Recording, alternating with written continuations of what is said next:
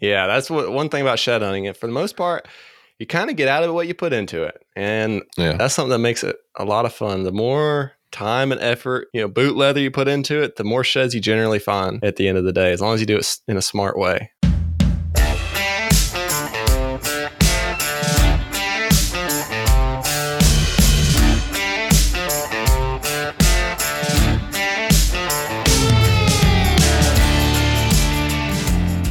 Hey guys, welcome to the National Deer Association's Deer Season 365 podcast. I'm your host, Brian Grossman, and this week we'll be talking with deer biologist and avid shed hunter and our first repeat guest, Mariah Boggess. And when it comes to shed hunting, I don't know anyone as dedicated to the craft as Mariah. He spends countless hours every winter hunting for shed antlers, and not only in his home state of North Carolina, but really across the country. And he does these really cool shed hunting road trips that we're going to dive into. And this one's going to have you guys wanting to hop in your truck and head to new places in search of shed antlers. I can tell you that. So you'll definitely want to stay tuned for that conversation. Before we get started, though, this week's episode is brought to you by a longtime NDA sponsor, Renews Outdoor Equipment, makers of the Firminator food plot implement. The Firminator is, man, it is a rugged, professional grade, all-in-one food plot implement.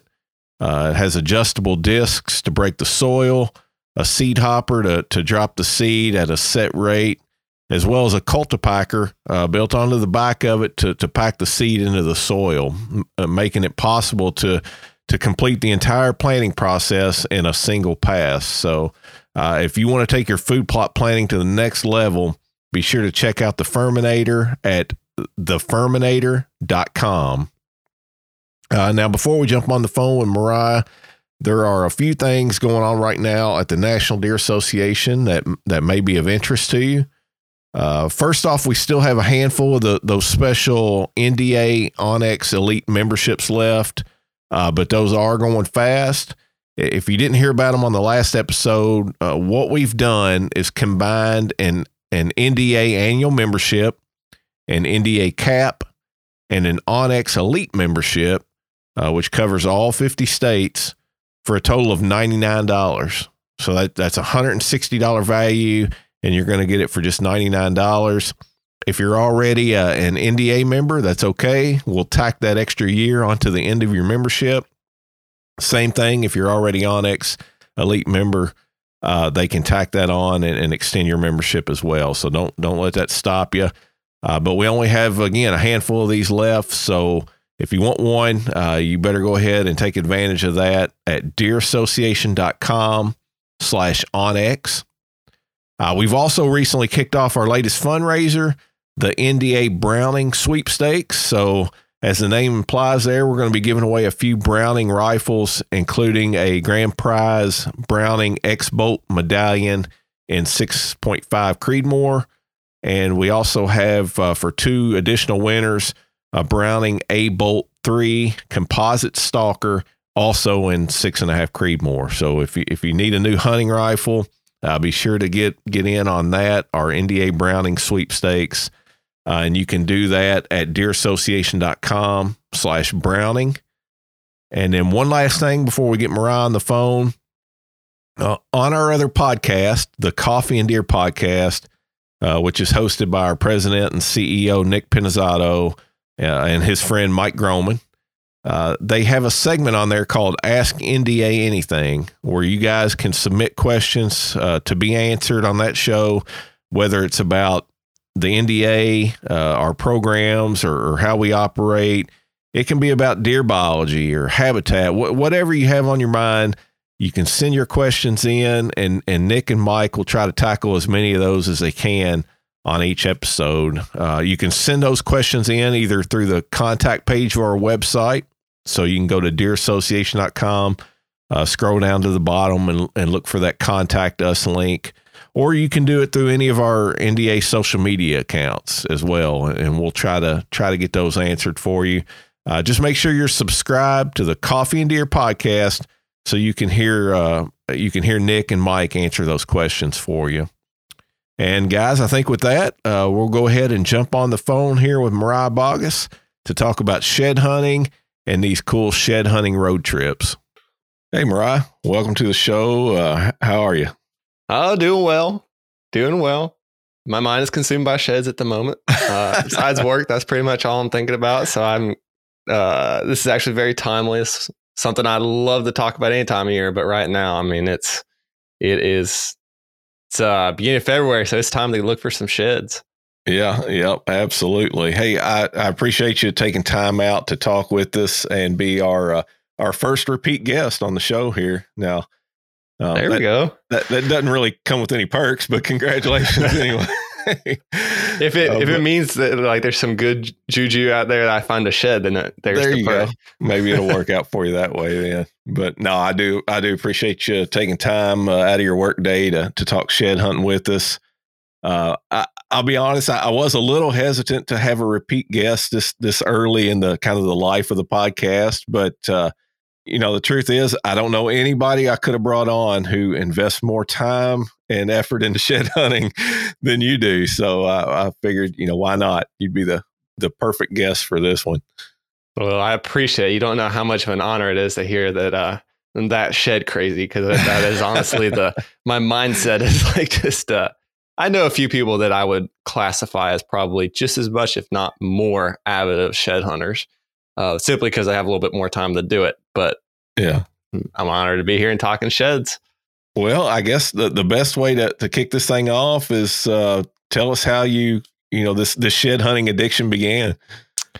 Oh, you know, the crazy thing about this is I grew up in a household that didn't hunt. I really didn't have anyone around me who hunted. Very little influence in the outdoors other than fishing.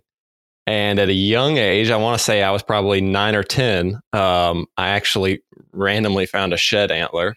It was, now that I know a little bit more, it was a year old. It was probably at least a year old. It was so what we call a hard white shed, and a pretty good one for northwestern North Carolina.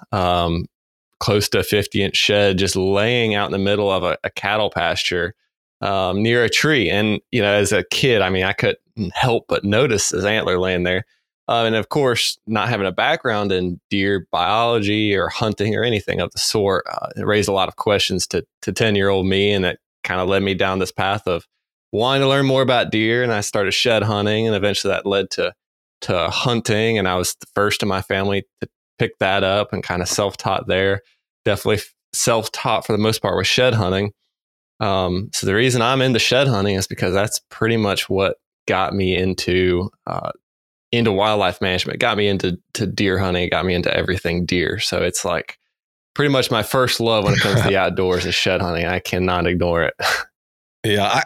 I can't believe really as much time as I spent in the woods as a kid running around that I don't ever remember finding a shed antler. You know, I didn't know to look for them, but I don't ever remember finding one. If I did, if I knew I could be out there, you know, looking for deer antlers like Easter eggs, boy, my parents would have never got me out of the woods probably.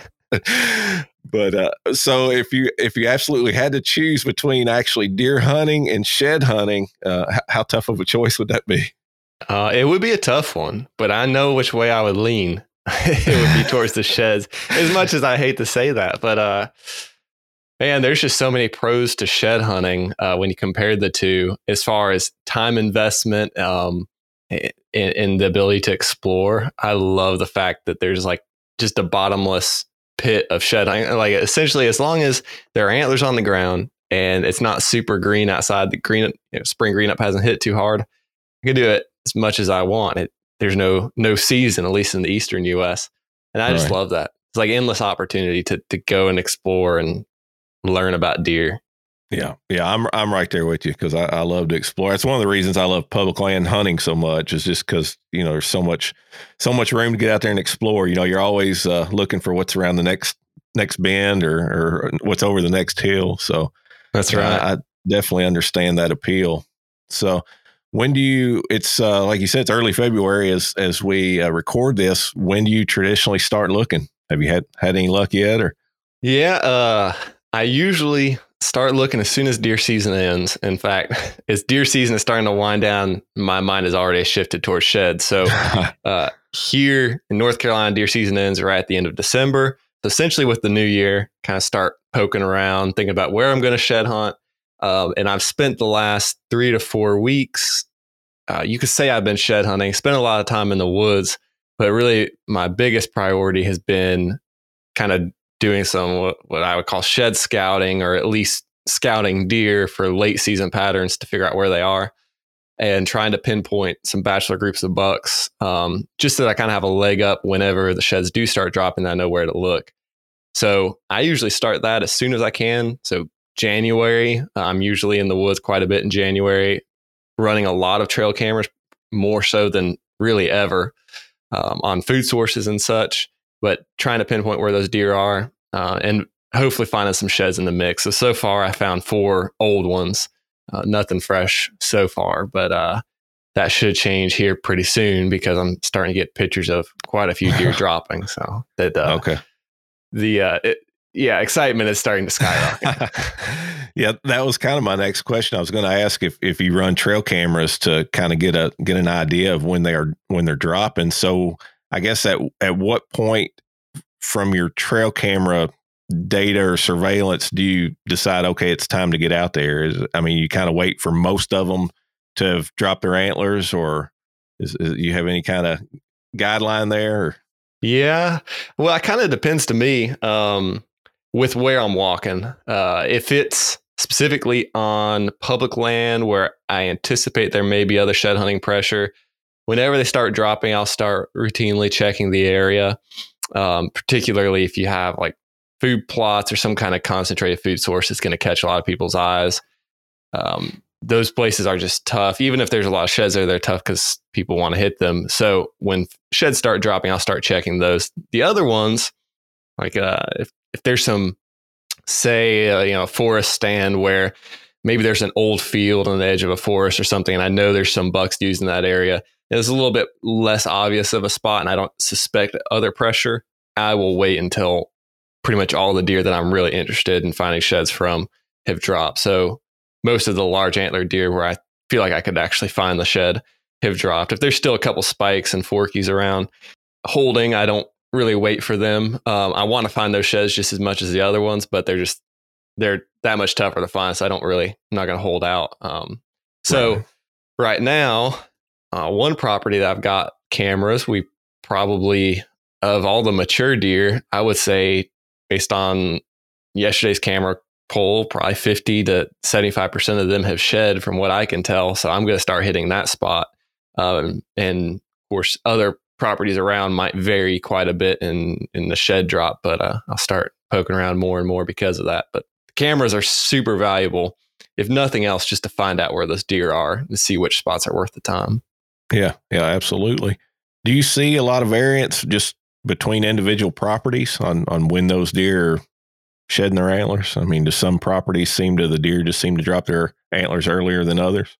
I feel like I have, of course, very anecdotal evidence, but I seem to, sometimes, say you have a bachelor group of bucks, like 5 or 6, once in a while you'll have a buck that'll just drop super early, or you'll have one that'll hold on super late. There's always variation within a group, but I've also noticed over the years several times where there's a certain bachelor group and most of them will shed early compared to another group, and vice versa.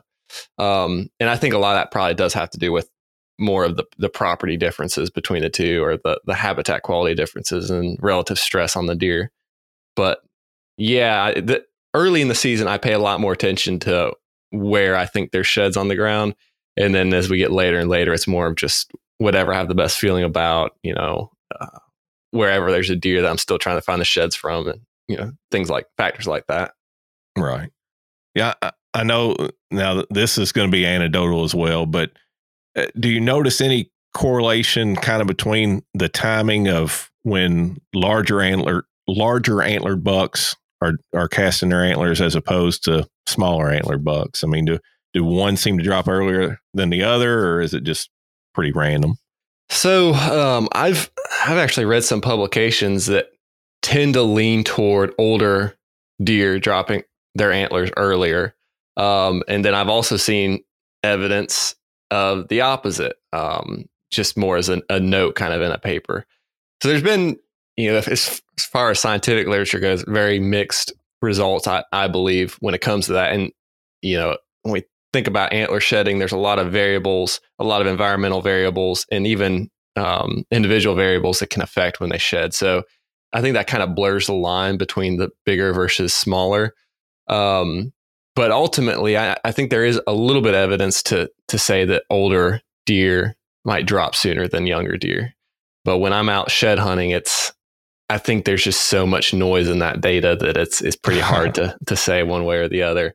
I can say right now, what I've noticed on my cameras, it's mostly the bigger deer that have dropped. But at the same time, when an antlerless deer walks by a camera and I look at the tarsals to see how much staining there is, and, you know, to at a blur or at a distance confirm it actually is a shed buck, it's a lot easier for me to tell that from an adult, you know, mature buck versus a younger deer that blended in with doe. So I think it's kind of messy data to start with. That made me think, this is kind of a side note, but what you're talking about research and data, I was trying to think about this earlier, and I actually meant to look it up before we got on here, but I remember there was a research. We were talking about the Southeast Deer Study Group meeting earlier. There was some research presented a few years back, and I can't remember if it was Auburn or Mississippi State, where they actually went in and collected sheds from their fenced deer pen, and it was showing results of actually the percentage of antlers they found by gridding this thing. You know, people walking literally feet apart and gridding these, and there was a significant number of antlers that they were still not finding doing that. Do you remember what I'm talking about? Or yeah, I do. It was a student out of Auburn, and he presented essentially search time necessary to find antlers and the relationship between size and whether or not an antler was found, and then the number of antlers not picked up. And I don't want to go into numbers because I don't want to butcher his data. I don't think I remember exactly the same way. But I remember walking away from that, scratching my head and saying, well, you know, I really thought that I was decent, but this is a very controlled environment where they have a large research facility. You know, it's basically a fenced in forest with fields, and they walked this whole area where they know these deer have to be. They walked it in a grid, and I think it was maybe a 10 meter grid or something like that between individuals. And there was still a very large proportion of sheds that were missed. So yeah, that's what I walked away with. I'm like, man, if they're missing that many in that controlled environment, just think really how fortunate you are to find the ones you do. Out there in the wild. So yeah, for sure. And I was thinking about this kind of similar thing just the other day walking through the woods about how a lot of sheds. You know, there are other people in the woods picking up sheds, and that is direct competition. And they pick up sheds. But at the end of the day, if I were just a little bit better shed hunter, I could find the ones that aren't obvious, and it wouldn't be as big of a deal. That therein lies the challenge. I think there's a small proportion of sheds that are very easy to find, and those are the ones that are found every year. Yeah. So what's your strategy, I guess, approaching a property to shed hunt? Now, you've talked about kind of your pre-strategy, you're running cameras to kind of find these deer and see when the antlers are starting to drop. What's kind of, how do you approach it once you get out there, boots on the ground? I would say right now, my strategy always starts with food. In the past, I would have answered that very differently, but in the past I didn't find as many. So I'd switch things up, but I used to always start with cover, and I was very tuned into old fields and young forest region, and so looking for pockets of very thick cover, and it really wasn't working out that super well for me. So at some point in the last 3 or 4 years, I really shifted to just starting with food. And there's a flaw there's a challenge that comes with that. So naturally, if you find the food, that's where the deer are going to be in winter. The deer are very tuned into the available food source, and because of that, it's pretty easy to pattern deer this time of year, like I do with the cameras. And it's also easy to tell just from sign where deer are concentrated. At the same time, what comes along with that is there's a whole lot of other people. Depending on where you're shed hunting, there can be a lot of other people also looking in the food. So I don't necessarily just look in food for sheds, but I use it as that starting point, because if you look at the landscape, let's take a public area, for instance, and you have a few thousand acres, if you could just start walking that few thousand acres, and you would be walking for days or weeks. And, you know, even if we gridded it, like we just talked about, we're still going to miss a lot of sheds. So you have to do something to put your odds in your favor. In winter, deer are very concentrated around those food sources, but of course they don't spend all day in them. They spend a lot of time in bedding areas. A lot of times, you know, they spend time between bedding areas in that food, whether they're traveling, or even when deer are concentrated on a winter food source, like let's say a cornfield or winter wheat field. They're not just consuming 100% winter wheat or corn. And this has been bared out by several different research studies looking at fecal pellets and stomach contents of deer, is that even when they're highly concentrated on one food source, or so it seems, they're still picking around and eating other things to meet their nutritional needs, because that one food is more than likely not going to supply everything they need. So the point is, the deer are spending a lot of time in between bedding in that food, and that lot of time where they're loafing and maybe they bed down for a little bit and they browse on some woody vegetation or leaves. That's all time when they could drop sheds. So the way I approach it is, we start with that food. We figure out where there are deer based off that sign. And if I'm lucky enough to find a shed in that initial food source, it's really obvious, all the better. But then I work out from there, try to find areas where I think those deer are bedding. Now, of course, look in those bedding areas. But then other spots in the forest that look like they are providing some type of food that the deer don't necessarily have everywhere. So maybe that's woody the twig ends and buds of woody vegetation. So browse, even ferns, something I've noticed in the last year or two, Christmas fern specifically, a lot of instances where deer are browsing that in late winter. In fact, last year, I actually found a shed right in the middle of a pine stand where there's a bunch of Christmas fern underneath these pines. And I had realized the deer were consuming it. You can see where they've been browsing on this Christmas fern. I actually found a dead buck, looked through his rumen, and it was full of Christmas fern leaves, which really just confirmed what I needed to look for. So anyway, I spent more time on that hillside, eventually found a shed there. And that all started because there was a cornfield nearby with a lot of deer sun in it, but it was covered in boot tracks. So I immediately just kind of abandoned the corn, started looking elsewhere, found the Christmas fern, connected the dots, and but the starting point being that food, I think, is really beneficial to making sure you're in an area, first off, where there's a bachelor group, because if there's not bucks to drop antlers, there's not going to be any antlers to find, of course. Yeah. Now, I know you like hunting late season, those mast species, red oak species particularly. Do you have any luck finding sheds and around red oak stands, or is that pretty much played out by this time of year? It's a little bit of both. I would say that if we looked at sheds per mile walked, it goes way down when I'm when I'm walking oaks. And I think a lot of that is because it's really easy to miss a shed in oak leaf litter. So they're automatically from the beginning a lot tougher to find. I found a handful, some of them in spots adjacent to oaks that had feeding sign on them, others right underneath oaks where deer have been feeding, and they'd obviously been dropped while a deer was feeding there. But of course, again, when you're dealing with oaks across the forest, there can be a lot of trees providing food, or at least some amount of food. So if they spend time underneath a couple of those trees all night and kind of meander through the forest, and maybe they eat under 20 or 30 different trees, depending on, of course, how concentrated that food is, can make it a lot tougher too. Right. Find a shed under there. But I look and I find sheds, but I think the biggest drawback, honestly, is just seeing a shed in it. And then also in those spots, the squirrels tend to chew them a lot quicker. So you're pretty much just looking for fresh sheds. And even those I tend to find chewed up when they're in those spots. So, okay. A lot of your focus in is on the food sources, and you're specifically talking about, sounds like, agricultural type fields, food plots, that kind of stuff, open areas. Right. And when you do kind of stray from there, or maybe, you know, go from that food source towards a bedding area or something, are you working any kind of grid pattern, or are you just following the trails, or kind of how you doing that?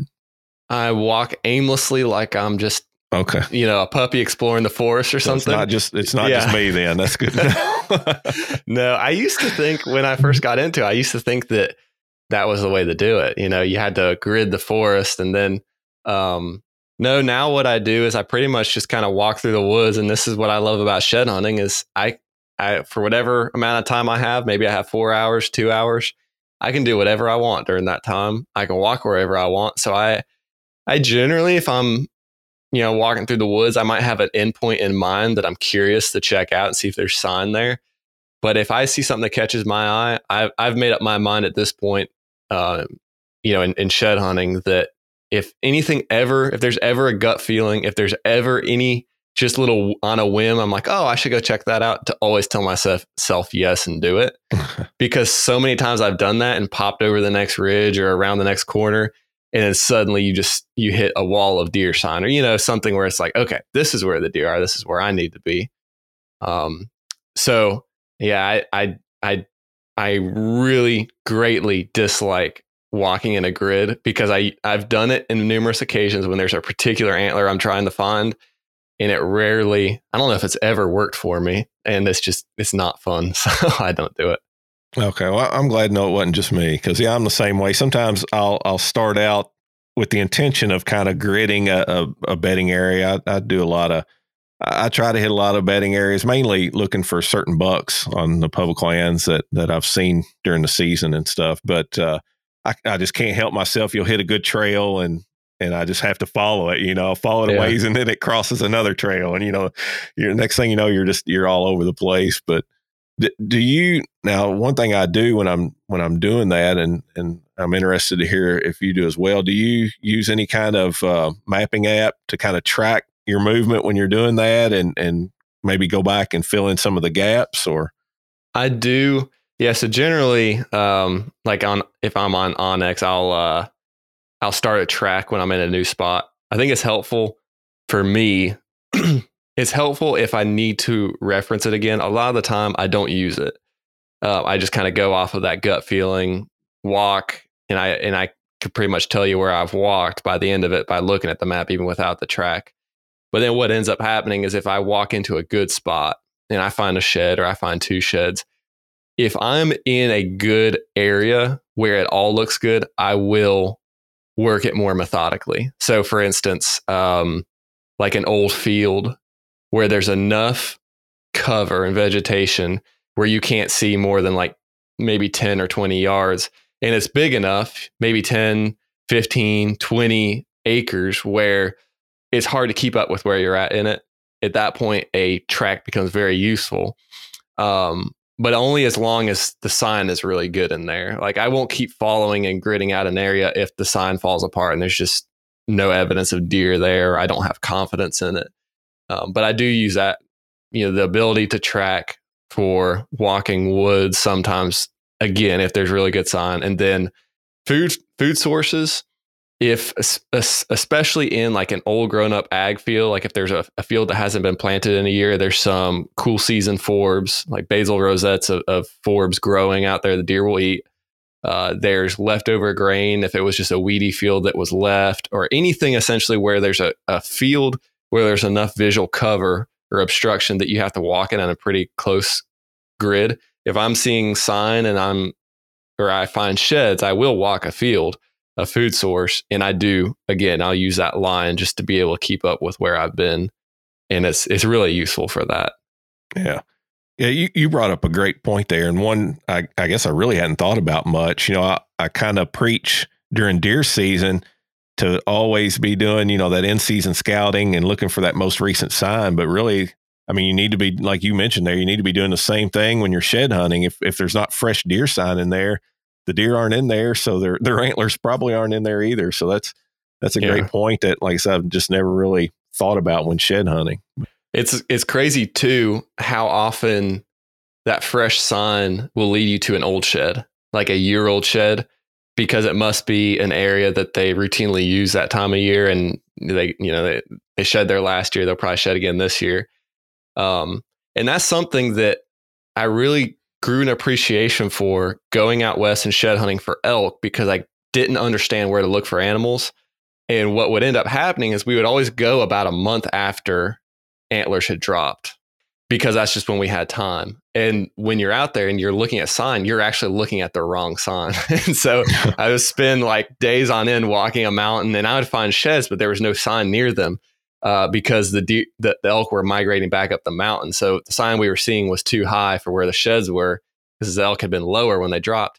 And so it was really kind of born out of frustration. It's like, wow, if I was just here when they were dropping, I would know where to look. So it's something I incorporated back into deer, especially is when I'm shed hunting, the number one thing I want to see is droppings, deer droppings. And then second to that is tracks. Obviously you have to have tracks to have droppings, but I feel like when you see droppings in an area, deer are spending more time there. If you see right. consistent piles of droppings, like again, in a food source, the more droppings there are, the more confident I am that deer are spending a lot of time there. They're not just passing through.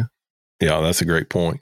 Now, I know a lot of shed hunting articles I've read over the years have talked about, checking fence crossings or ditches because, in theory, a deer will jump the fence or jump the ditch and it jars the antlers loose. And, it makes sense, but I don't know that I've ever actually found any antlers in those type of situations. So what about you? You have any success in those type of situations? I don't think I have. And I, in the early days, spent so much time walking areas like that. It's like such a trap. You read an article and you're like, well, I want to find more sheds. Yeah. This person says, walk a fence line, you find sheds. And then next thing you know, you walk 5 miles or something, a fence line, and you hadn't found a shed. And I've done that, and what I realized was, well, man, been walking for a half hour and hadn't seen a deer track, but wait, I have to have a deer track to find a shed. I don't have to have a fence. So I just completely look for deer sign, and I don't pay any attention to that. At the end of the day, if a deer spends more time in one area over another, the shed is more likely to be there. Right. And there's probably a lot more sophisticated ways to think about it. But at the end of the day, I really just, it comes down to deer sign and amount of sign for me. And, all the sheds I found, I don't think any of them have been on a fence line. I found a few near creeks, but I don't believe any of them were from a deer having to jump a creek or anything like that. It was rather a deer walking the edge of a creek or as a trail leading up to a creek, because that's just where the deer were concentrated, right. crossing. So now I know where I'm at here in Georgia, I do a ton of burning on public lands, and I always try to keep an eye out on the WMAs here closest to me. Whenever they burn, I like to get in there, soon after and look for sheds, just because they stick out like a sore thumb, on that black background. Mm. Do you target burned areas at all, or do they do much burning where you're at there? So this is the first year where I'm living somewhere with a lot of burning, or at least with access to properties where there's a lot of burning. In the past, I didn't really have an opportunity, so I haven't done much of it. Last year I got the opportunity to walk a property that had been burned a few weeks before, and I found a shed in that burn. I don't think those two were related at all, because there's actually spring green up was already happening, and it was actually kind of tough to find that shed. But here recently I went and I hit a burn that looked really good. There was a lot of sign in it, and I picked up a couple of sheds. But it's actually something I'm hoping to kind of fine tune that this year by spending a lot of time in some burns. And talking to a friend of mine who's very, very accomplished shed hunter, especially in the Southeast, he almost always finds over 100 every year in South Carolina and Georgia. And he finds a lot in burns, and his word of advice to me, and I'll pass it on, was don't walk a burn because it's a burn. Walk it because you only walk a site that you would have walked even if it wasn't burned. In other words, right. There was already good deer sign, and it was a good area. So Right, that's right. What I'm incorporating this year, but I can't speak to it much. Now, do any weather factors play into when you get out there and shed hunt, as far as, bluebird sunny day versus overcast day, or you just get out there any opportunity you get? Oh yeah, I'm out there any day I can. I will not pass up a day. Now, if there were 2 days and I had a day of chores and an open day, and one was going to be cloudy and one wasn't, I would go on the cloudy day. Absolutely. But to me, if I can go out there, I'm going to be out there. And I found a lot of sheds in on really sunny days. And I promise you, I've missed a lot of sheds because of really sunny days. And one comes to my mind last year. It was getting it towards spring. I was in Indiana walking a cornfield, and I was just walking a grid. About every 8 rows, I would walk a line because I couldn't see very far because of all the glare in the corn stalks. I had my sunglasses on. I had a hat pulled over my eyes, and I was getting sunburned and had sunscreen on. I'm just, not the picture of like what you think of with shed hunting. But anyway, found sheds that day. But whenever I found them, I was about to step on them because I was so close with the corn stalk glare and everything. They were very tough to see. Cloudy. Honestly, a light rainy day when the leaves are soaked just makes it easier. You can find them any day for sure. Yeah, them corn stalks are tough. They got a very similar color to those antlers. They can fool you for sure. They do. Yeah. Now, how often will you go back to like these food sources? You go out and check a food source this time of year, don't have any luck, or maybe you do. Maybe you find one or two. Will you hit those same food sources multiple times, kind of throughout the shed season, I guess you call it? It kind of depends on what my cameras are telling me. Because if I know of a good food source and there's bucks on it, I will have a camera nearby, mostly for that reason, just so that I know if there's sheds to come back and look for. So like, for instance, last year I had a field where there was a bunch of different bucks over the course of several weeks during shed season, maybe 10 or 12 antlered, like 2.5 or older kind of bucks, but they weren't consistent. Some would come, some nights, and then it would be a week or two, and another one would come, that kind of deal. And so as sheds started dropping, I started getting pictures of half rack bucks and those missing both antlers. I would walk that field, and I ended up rewalking it because I had a couple other bucks show up later that had antlers and eventually shed. So that is kind of a scenario where I would go back. But again, unless we're like in the middle of the shed drop and there's just a couple dropping every week, every couple of days, and I need to walk it often because there's a lot of other pressure, I'm just going to wait until the majority have shed, walk it once, and move on to somewhere new. Just because even if there's a shed or two out there, my odds are probably higher somewhere else if I can find more deer at least. Right. How important are good optics for your shed hunting? Do you carry binos with you and use them regularly, or? Yeah, I do. And I feel like I probably go, sometimes I'll walk a day or two without using them. And then other times I feel like I'm using them a lot. And sometimes I will glass fields. So for instance, like a cut bean field, I will glass a cut bean field because it's just so short.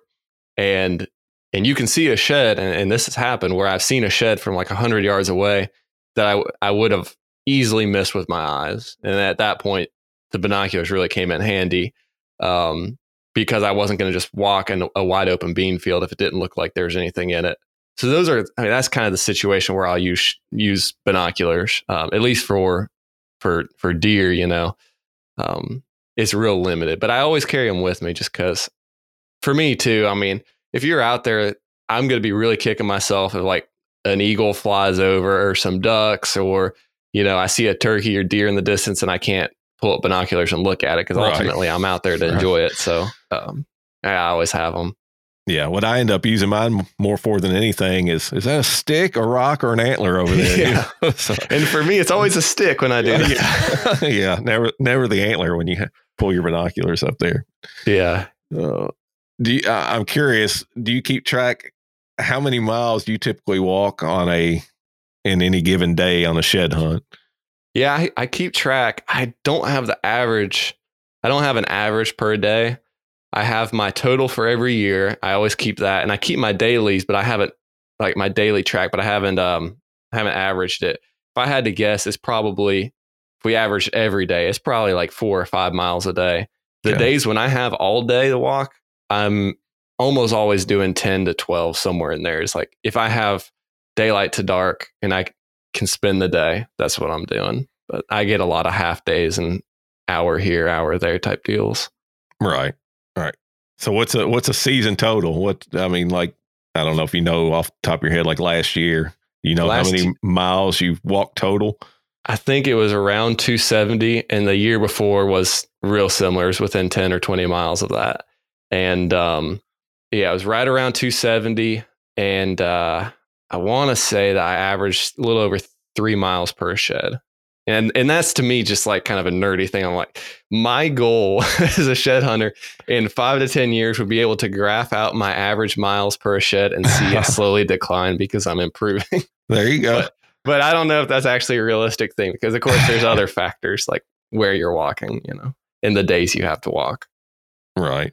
Do you ever spend much time, or do you ever go out just looking specifically for the sheds of a certain buck? I mean, do you spend much time looking for a particular buck, or are you just more out there, you know, finding what you can find? Yeah, it's kind of a little bit of both. I always have a few bucks that I really want to find sheds to every year, but I also tell myself that I'm not going to just become obsessed with one buck yeah. because every time I've ever done that, it never works out. And I end up spending the best days of shed season looking for the antler. So usually going into it, there will be a couple spots, like a couple properties where I want to shed hunt, and I know there's a few really good deer there. So I'll put extra effort into those, but usually not a lot past that. Last year, I had one buck I really wanted to find the sheds from, and I searched everything on that property that felt right. So I didn't just grid the whole property, and that's something old me would have done. I would have gridded every ridge, every hardwood ridge, because they were out there. But I didn't do that. I just looked in the areas that felt right. No sheds were there. I got permission to some private properties around there that looked good, walked those spots, didn't find anything. And I just kind of pulled the plug and told myself, you're never going to find them. Move on. There's better sheds elsewhere. There's sheds elsewhere. There weren't any better ones, but they were sheds elsewhere. So, right. Yeah. His went to squirrel chow. Squirrels got to eat too. Yeah, they do. How often do you find a matching set? Oh man, I actually went a long time without finding one. Well, I should reverse that. I found a few matching sets over the years that weren't near each other. But then 2 years ago was when I found my first ever set, like next to each other, like side by side set. And for whatever reason, last year was like the year of side by side sets for me. I think I found 6 or 7. That were laying right next to each other when I found them. And up to then, like I'd never had anything like that happen.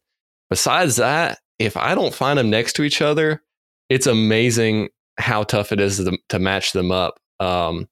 I mean, almost every set I found last year, but maybe 2 or 3 were side-by-side sets. And then the rest of the sheds, I mean, a whole bunch of fresh sheds that I picked up multiple in the same field and the same woodlot and all. And they would be like, they're all from different deer. Like there was one field I walked last year and I found sheds from, I think, anywhere from 10 to 12 different bucks. And they were all right sides out of that field. And I cannot tell you why. I mean, who knows? They were all right sides. And I gridded that field. That's one of those ones I actually gridded on a few different occasions because I had first walked it during, like, in the middle of shed drop. Then I went back a few weeks later and found sheds from different deer all across the field. But there again, it was like the field of the right sides. And so, yeah, it's nice when they're side by side. Yeah. I mean, do you put much effort into when you just find a single shed? Do you put much effort into really trying to find that other one around there? Or? Yeah, I do. I usually I'll make loops. So you kind of think about an archery target or a spiral, like, getting farther and farther out from a point. I'll start where I found the first shed, and then I usually will make a circle and something like that. Again, kind of walking what makes sense around it and concentrating on the best looking areas, but usually out to 100 or 150 yards kind of satisfies my itch that it isn't nearby. And if I don't find it there, then I kind of chalk it up to hopefully I find it in the rest of my shed hunting on that property. Yeah, it's funny. You mentioned a question I had down here I wanted to ask you, and you mentioned it there on the, or at least that one particular field is, do you have a tendency, looking back at all the sheds you found, to find one side more than the other? Sound like the right side for at least that one trip. But yeah, I've had years where I felt like it was the year of this side or the other. I've definitely had. What I want to do is whenever I get old enough that I'm not going to be able to find sheds anymore, I'm going to take all the sheds that I have, lay them all out, and then see what the difference is between left and right. I'm probably just going to really just like upset my inner self that wants things to like average out to be normal, and it'll be like 5 to 1 right side or something crazy and annoy me forever. But Then you'll be tasked with figuring out why it's easier to find right sides than left sides.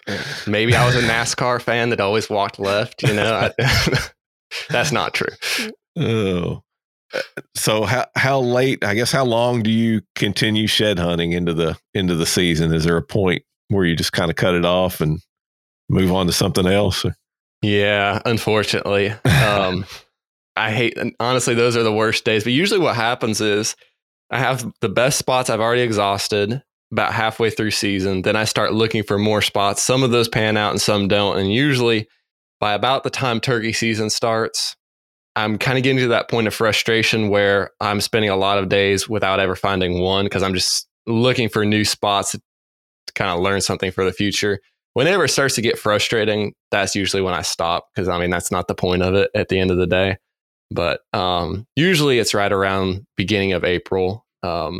Late March to beginning of April is kind of when that happens. And that's usually a factor of vegetation's growing, it's getting green. So there's a lot less good places to look where I could actually see a shed, running out of good spots to walk. And then the bugs start getting bad. And then again, it's like, yeah, it's time to pull the plug. Start thinking about deer season. Well, let's transition to another one of the reasons I wanted to get you on here is because I guess you were one of the first people that I ever heard about taking these shed hunting road trips, I guess. Basically like anybody else would take a hunting trip, but you're going out there shed hunting. How did that kind of come about? Yeah, it started a few years ago. A buddy of mine wanted to go out to California and Nevada and shed hunt for mule deer. And so we planned that trip. And then I was like, well, if we're going to do that, let's just drive up to Indiana, Ohio, and go shed hunt there first. We did that and we found sheds. And then every year since, we've done something of the sort. And so it's something now that's just kind of an annual tradition where I have weekends planned where I'm like, okay, I'm going to go here, I'm going to shed hunt. And basically, it kind of gets back to the same thing we mentioned earlier. I just love walking new country, and any excuse to do that is a lot of fun. So usually what it starts out with is there'll be some public areas that I want to explore. I want to understand more about the lay of the land in case I ever want to hunt there, or maybe I have plans to hunt there, or maybe it's just more that I've never walked in. Like right now, I've never walked in Kansas, never spent any time on that landscape. One of these days I want to go and do that, just to understand more aspects of the Kansas deer hunting, what that's like. And so, for instance, last year I did that with Wisconsin. I'd never been up there to hunt, walked up there and spent, or didn't walk up there, drove up there, spent 2 full days shed hunting. Yeah. I would have found some sheds on the way. I think so.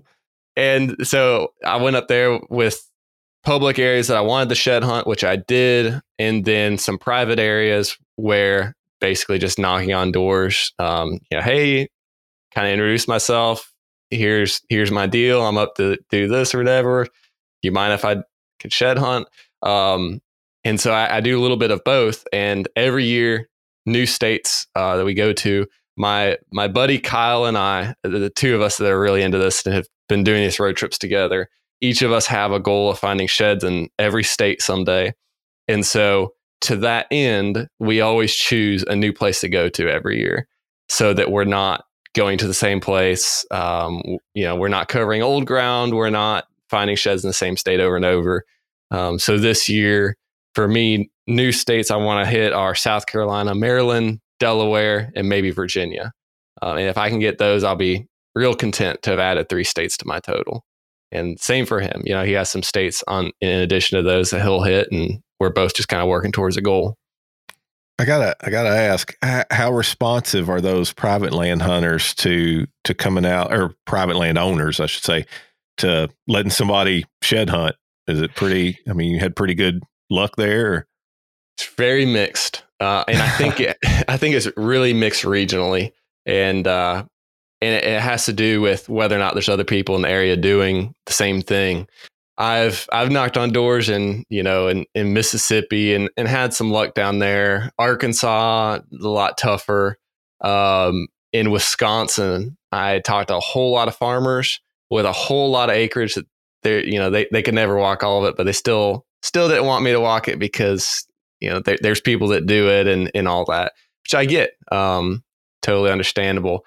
Then I've been in other areas, Indiana, North Carolina, where I've knocked on doors and people really, really don't care. Of course, it depends on the landowner and past experience of theirs and everything. But I've had really good luck in some areas, and usually in places where I live, where I'm local, and I already kind of understand a little bit about what's going on with the different properties, and I know where the deer are. I know where I need to ask, and have a little bit more of an in, but those permissions can come anywhere. It just, what usually works against me is I only have so many days or so much time on a trip, and I don't want to spend a lot of it knocking on doors and driving around from house to house. So It gets kind of limited. But I've last year I found a lot of sheds on places where people just let me walk. I couldn't go back and deer hunt. That would be a lot bigger ask, and I'm pretty sure I know what the answer would be.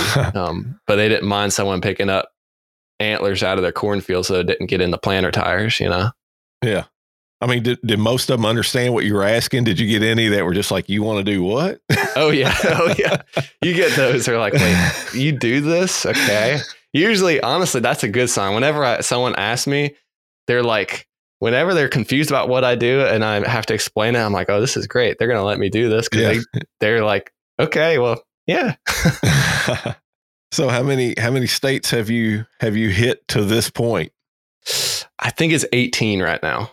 Okay, nice. I need to recount it. I think it's 18. So I've got all the Southwest and some of the southern states and a little bit of the Midwestern, but I have not touched New England or anything up the East Coast north of North Carolina. So I got a lot of work to do to fill in the gaps. You gonna save Hawaii for last? Yeah. Well, honestly, that one might come sooner if I can talk my significant other into going out there and saying, "Hey, we'll do a vacation. I just want to look for some access deer sheds." There you go. We've already had those preliminary talks. Planting the seed. There you go.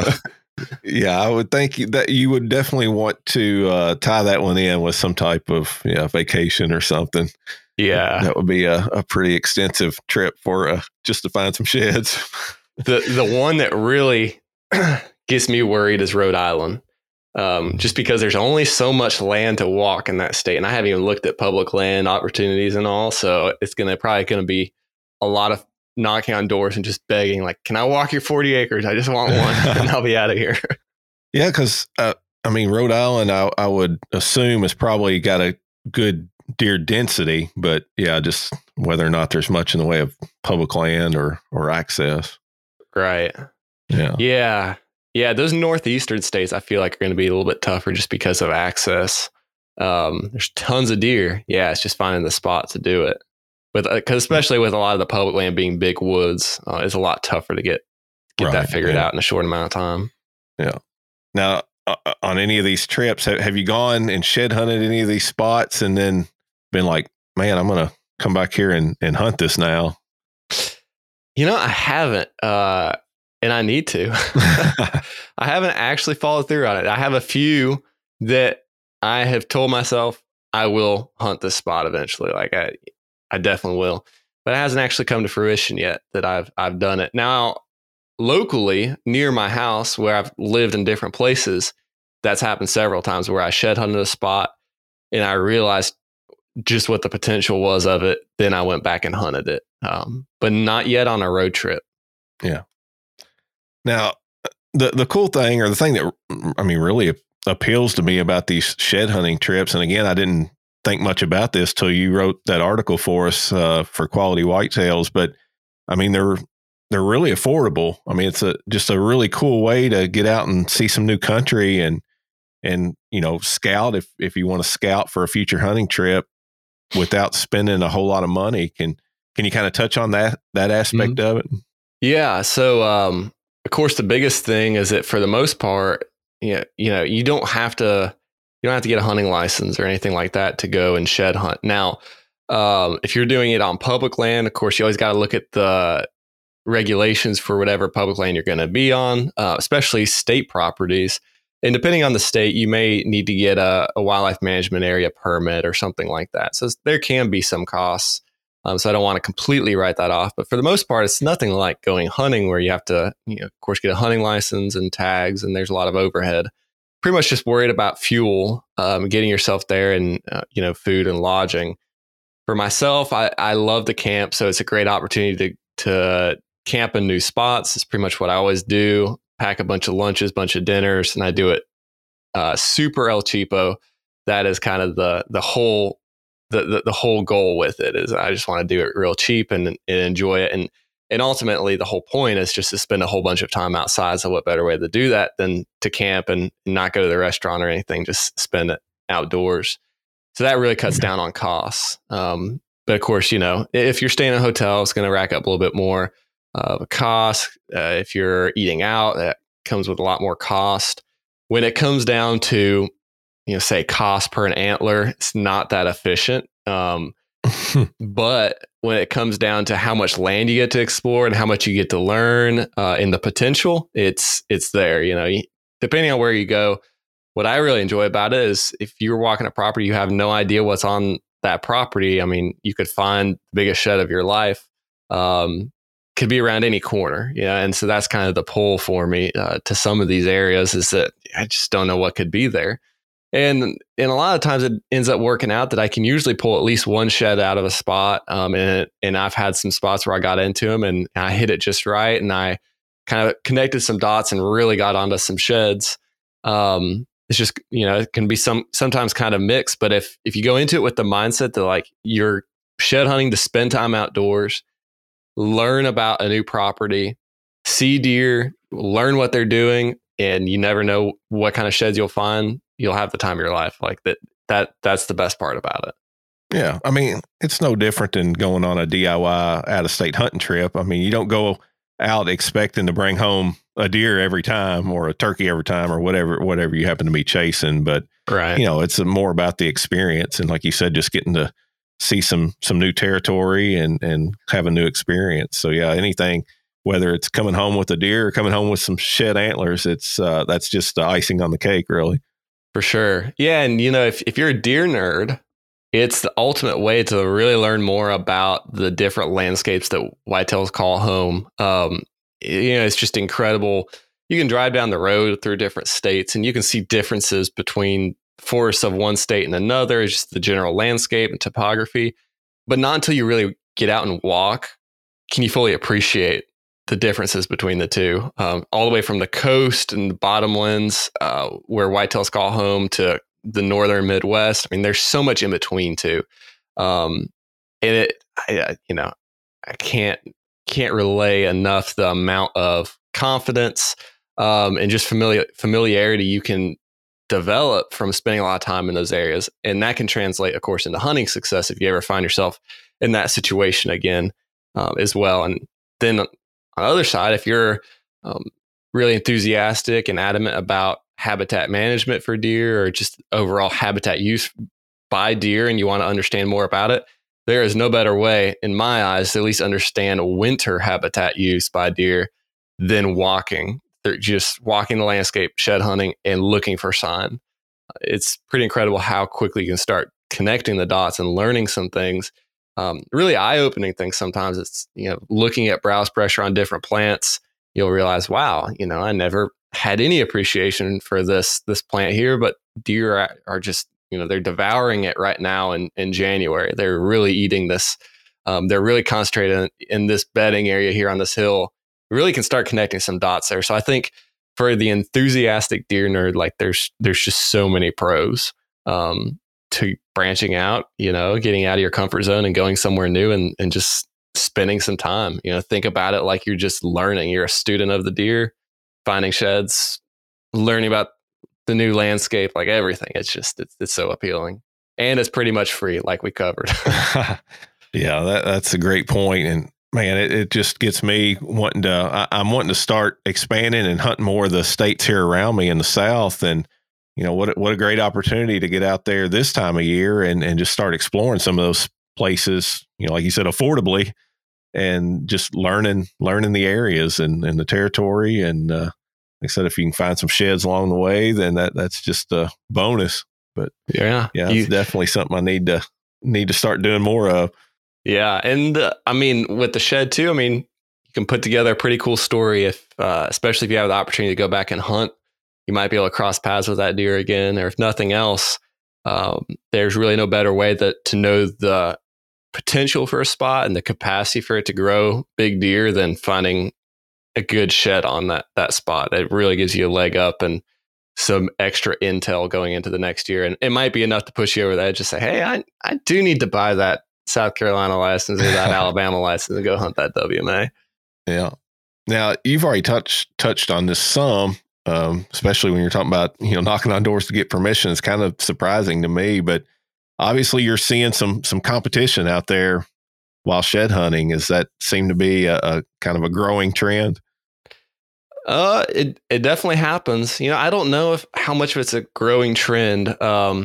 Probably would need someone who's been doing it a lot longer to really be able to put a finger on it. I mean, I've been shed hunting, you know, now really consistently for the last 10 years, and only in the last few years really branched out into public land a lot. But I do see a lot of pressure out there, especially in the Midwest. The time that I spent in Kentucky and even Missouri a little bit, but Kentucky, Ohio, Illinois, Indiana, I've seen a lot of consistent pressure from people shed hunting, even on the public areas. I think, you know, there is some popularity there. I don't know if it's always been there or if it is a growing trend, which I wouldn't be surprised in that either. In the South, I haven't consistently seen pressure. I found some spots in the South where they're shezzling, and, you know, even in open like wheat field food plots for a long time, you know, for weeks on end, it seems, before I found them. In those places, I don't think there's any shed hunting pressure. But in other places, yeah, on trail cameras, I see pictures of folks coming through shed hunting. I run into people. I know there's folks that do it, and it probably becoming more and more popular. And, you know, and one thing I'd say with that is you just kind of have to adapt. Like we talked about earlier with food sources, if you're on especially a green field, like a wheat field, a clover plot, if there's going to be anyone shed hunting anywhere, that's where they're going to go, right, because it's the most obvious starting point. So, you know, don't be too discouraged by that. It can still be a great tip that if you get there, hey, you know, there's a lot of sign here, but there's a lot of boot tracks. The deer are there, they're spending time elsewhere around there. So you can kind of work backwards like we've talked about. So it's not the end of the world or the end of your shed hunting if someone's been there. You just kind of have to adapt. And of course, some of the sheds are going to be gone, but that's fine. If it's public land, it's there for everybody. So, yep, that's right. You know, I don't guess, which I don't do near as much of it as you do, but I enjoy shed hunting and have been doing it for a while. And I guess I've never in Georgia here, I've never ran into anybody actually in the field. But I see the signs that people are out there, and I know people who get out there like I do and hit these WMAs. So yeah, it definitely happens, but you know, there's certainly ones out there to be found. And sometimes you find ones that have been out there for a year or two. So, you know, they were obviously overlooked. You know, also to that point, it's kind of what we talked about earlier with the Auburn study. Even if there's a lot of folks that have shed hunted in an area, I really do believe if you really put the effort into it, there's probably more sheds to be found. And I haven't cracked that code completely either. But just because the easy ones are picked up does not mean there's no more sheds out there. There's always sheds to be found. And I think there's no better way to get that appreciation than walking a spot and then walking it again and finding sheds that you missed the first time, because that's happened to me so many times. And it'll tell me, yeah, I think I have a good eye and everything. And then you walk it and there's an old shed laying there that, you know, half buried in the mud, but sticking up there. And you're like, well, yeah, I know I walked by that the last 2 years. So yeah, it happens to other people too. Oh yeah. I don't know if this is a great tip or not, but I know one thing I try to do on these public land food plots is a lot of times I'll hit them on like a Friday. Mm-hmm. That way, if any is dropped during the week, I can get there before the weekend guys get out there to look for them. Don't know if that's helping my odds any or not, but that's one thing I do try to do is hit them before the weekend. Yeah, I've used that same mentality before, and then I realized there were people hitting it on Friday just like me. Yeah. So then I was like, Wednesday. Oh, I'll do it on. Then I went on Thursday. But then the other day I went on a Monday and I ran into somebody. So I was like, I just don't even know anymore. Yeah, there's just people out here all the time. Just go when you can go, I guess is the bottom line. Yeah. Yeah. Now I got to ask, and I'm guessing probably some of the listeners are wondering, what do you do with all these sheds that you collect? Oh, I collect them. I've got a cabinets over the stove and in the kitchen in there. We have space up above it, so I have my favorites all laid out up there where you can see them. I've got my absolute favorite like sets on a bookshelf on display, and then I have it's more of a stack. It used to be a little shed tree, like a 3-foot high shed tree with the other quality ones I have, and then I have 3 or 4 boxes of chalky and chewed up sheds just in storage in the shed, in the barn out back, that I'm not going to do anything with, but I can't bring myself to get rid of them. So yeah, they're sitting, I can't throw them out. So I'm letting them sit there cause I put work into them. But, I just collect them. That's funny. Cause I've been trying to, we just moved into this house a little over a year ago, and I'm trying to get the basement all organized now. Eventually that's going to be my office and man cave down there. But I got, like a big box of sheds and deadheads and stuff, and I know I need to throw them out, but I'm like I just can't. It's like they're sacred or something. I just can't find myself to throw them away. Oh, I don't know what it is about them, but it could be like a chewed up femur bone or some other part of a deer skeleton laying out there, and I couldn't care less. But if it's a shed, it doesn't matter how chewed up and chalky it is. If I find it and it's a shed, I'm going to pick it up. Yep. Yeah, every time. Now, do you mark them or catalog them in any way? Do you know where all these different sheds have come from, or you just look at them and enjoy them? I don't mark them. I can't bring myself to do that either. I've seen people will take a marker and write on the pedicle. They will write, right on the bottom of the pedicle, the date, where it was found or whatever. And my favorite part of a shed is actually the pedicle. I'm just completely so impressed and blown away every time I look at an antler pedicle and think about the process of that shed falling out that deer's head and how that used to be, the solid point connecting it to the deer's head. So I love like a bright white fresh pedicle, so I cannot mark them. And I don't want to mark the size of them either. So my favorite ones, I could tell you where I found any of them. I could take you right back to the spot.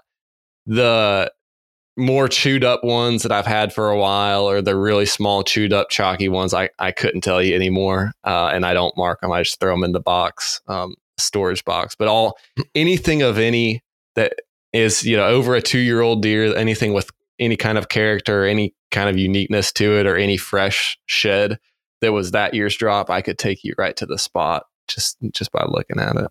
Yeah. You're going to have to make you a big antler Christmas tree like we used to have in National Deer Association's headquarters there. That's the dream. Which they actually, I just seen pictures yesterday. They actually moved that to the Wonders of Wildlife Museum there, the Johnny Morris's Wonders of Wildlife Museum in Missouri. So they moved the deer antler tree. It's super cool. And, I'm glad it's going to live forever there. And I hope someday I can build my own. It's actually like a full size Christmas tree and not like a little Charlie Brown Christmas tree. That's what I have now. It's like a 3-foot tall, lopsided shed tree. But hey, it gives me something to shoot for. Yeah, you got to start somewhere. Yeah. So, Mariah, I guess we'll just kind of wrap this up with what advice would you give someone who's maybe never shed hunted and they'd like to get out there this year and give it a try for the first time? What's just kind of, I guess, a couple of key takeaways that you would give them to help them improve their odds of success? Oh, I would say, first off, do everything you can to find where there are bucks spending time in winter. You can do that based off of just the amount of deer sign you see and, you know, historical buck sign like rubs. Obviously, the best thing is if you have trail cameras or you see them with your own eye and you see a bachelor group using an area. But by far, the most important part of shed hunting is knowing that there are bucks frequenting the spot where you're going to be spending time shed hunting. Once you're in a spot where there's bucks, it just, I mean, you know, I'd say it makes it 100 times easier, but like it's the one ingredient that is necessary. And so that's the biggest thing. Find where there are bucks. From there, you want to key in on where they're spending the most time, you know, so that's probably going to be wherever you're seeing them, wherever they're feeding, and then trying to find some thick cover nearby where they may be bedding, and connecting the dots and just spending some time looking for antlers at, you know, between those spots. And really, that's pretty much all there is to it. I say there's a lot of art, or, you know, maybe not even art. Maybe it's just you get gut feelings the more you do it. But the more antlers you find, the more time you spend looking for them, which is different from deer hunting in some ways. It's not as easily translated as some might think. Just from deer hunting for several years doesn't always mean you're going to find a bunch of sheds right away, because the difference is you're looking for sheds at a very small scale. So you have to develop the eye for them. And the other thing is sometimes you're actually spending your time and effort in areas you would never deer hunt. Open fields, you know, right next to the road. I found a shed last year, 30 yards off of the white line of a public road. You know, there was a car driving by. I waited till it passed before I picked it up. I didn't want to see someone see me pick it up right there on the, you know, on public land, where anyone could be, you know, so that there's little nuances to it. You will find yourself shed hunting spots you might not ever think you would deer hunt, but just trust the sign, trust what the deer are telling you with their tracks and droppings. And if you're in a spot where there's bucks, you'll pick up sheds eventually. Yeah. And it sounds so much just like common sense to hear you say it, but there's so many years that, you know, I was I'm out there shed hunting in places that I had trail cam pictures of bucks during season, or where the deer were bedding during the season. And, you know, looking back, there probably wasn't fresh sign there. You know, I was shed hunting in an area where the deer were no longer using, just because I was relying on old information. So I think you hit the nail on the head there. The key is looking where the deer are now. And yeah, that's a great point. It kind of gets back to, you asked about looking for specific bucks.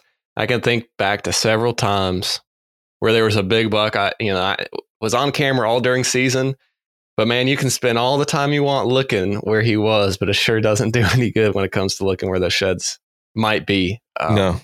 And it's the most frustrating thing when it's like, well, I know this deer's here, you know, he's alive, but he left a month before sheds drop. There's no finding the sheds. I don't know where they are. They're on someone else's place and I can't do anything about it. So just got to move on. Yep. Well, good deal. Mariah, I appreciate your time today. I enjoyed it as always. And I'll definitely be looking forward to seeing your shed hunting success pictures come across my social media feed there. So I hope you have a great shed season. Well, I appreciate it. You too, Brian. I'm very honored to be guest the first recurrence. Yeah, absolutely. You had to get like a bad dream. Yeah, there you go. Yeah, well, like I said, I couldn't think of anybody a more diehard shed hunter than yourself, so I thought it was worth getting you back on here. And I think I was spot on, because you had a lot of great information here, and hopefully the listeners will get a lot out of it and maybe find a few sheds of their own this year. Hope so. Hope everyone has a good shed season. It's best time of the year, in my opinion. There you go. You thought it was the rut, but it's right now. Mm-mm. Find those sheds. No, the rut is frustrating. It's chalked up to be more than it ever ends up being for me. That's coming from someone who is not a good rut hunter, apparently. Yeah, I've had my share of struggles during the rut too. Yeah. I love the thought of the rut, but yes, it rarely works out as I hope. Yeah, that's one thing about shed hunting. For the most part, you kind of get out of what you put into it. And that's something that makes it a lot of fun. The more time and effort and, you know, boot leather you put into it, the more sheds you generally find at the end of the day, as long as you do it in a smart way. All right, guys, that concludes our interview with Mariah Boggess. Thanks so much for checking out this episode of the Deer Season 365 podcast. If you haven't already, please consider subscribing to the show. You know, you can find us on all the popular podcasting platforms like Apple Podcasts, Google Podcasts, Spotify, iHeartRadio, and several more. So about anywhere you could listen to podcasts, you should be able to find us there. Or you can just go to DeerAssociation.com/podcast and subscribe directly from our website. Hey, we'd also love it if you take just a second to leave us a 5-star rating or a written review. You know, those both help us climb the podcasting charts and be more visible to future listeners. So we would appreciate any support you could give us there. For more information about the National Deer Association, you can visit our website again at DeerAssociation.com. From there, you can sign up for our free weekly newsletter. You can become a member, and don't forget about that podcast promo code that we talked about at the beginning of the show to get you a little bit of a discount on an annual membership and that free NDA hat. So be sure to take advantage of that. And hey, just enjoy some of our several hundred articles of free content right there on our website, covering everything from hunting strategy to food plots, habitat improvement, deer management, you name it. If it's deer hunting or deer management related, we got some good content right there on our website available to you. So check that out. And of course, you can always find us on all the popular social media platforms, Facebook, Instagram, Twitter, and YouTube at Deer Association. So again, thanks for listening to the Deer Season 365 podcast, the podcast where deer season never ends.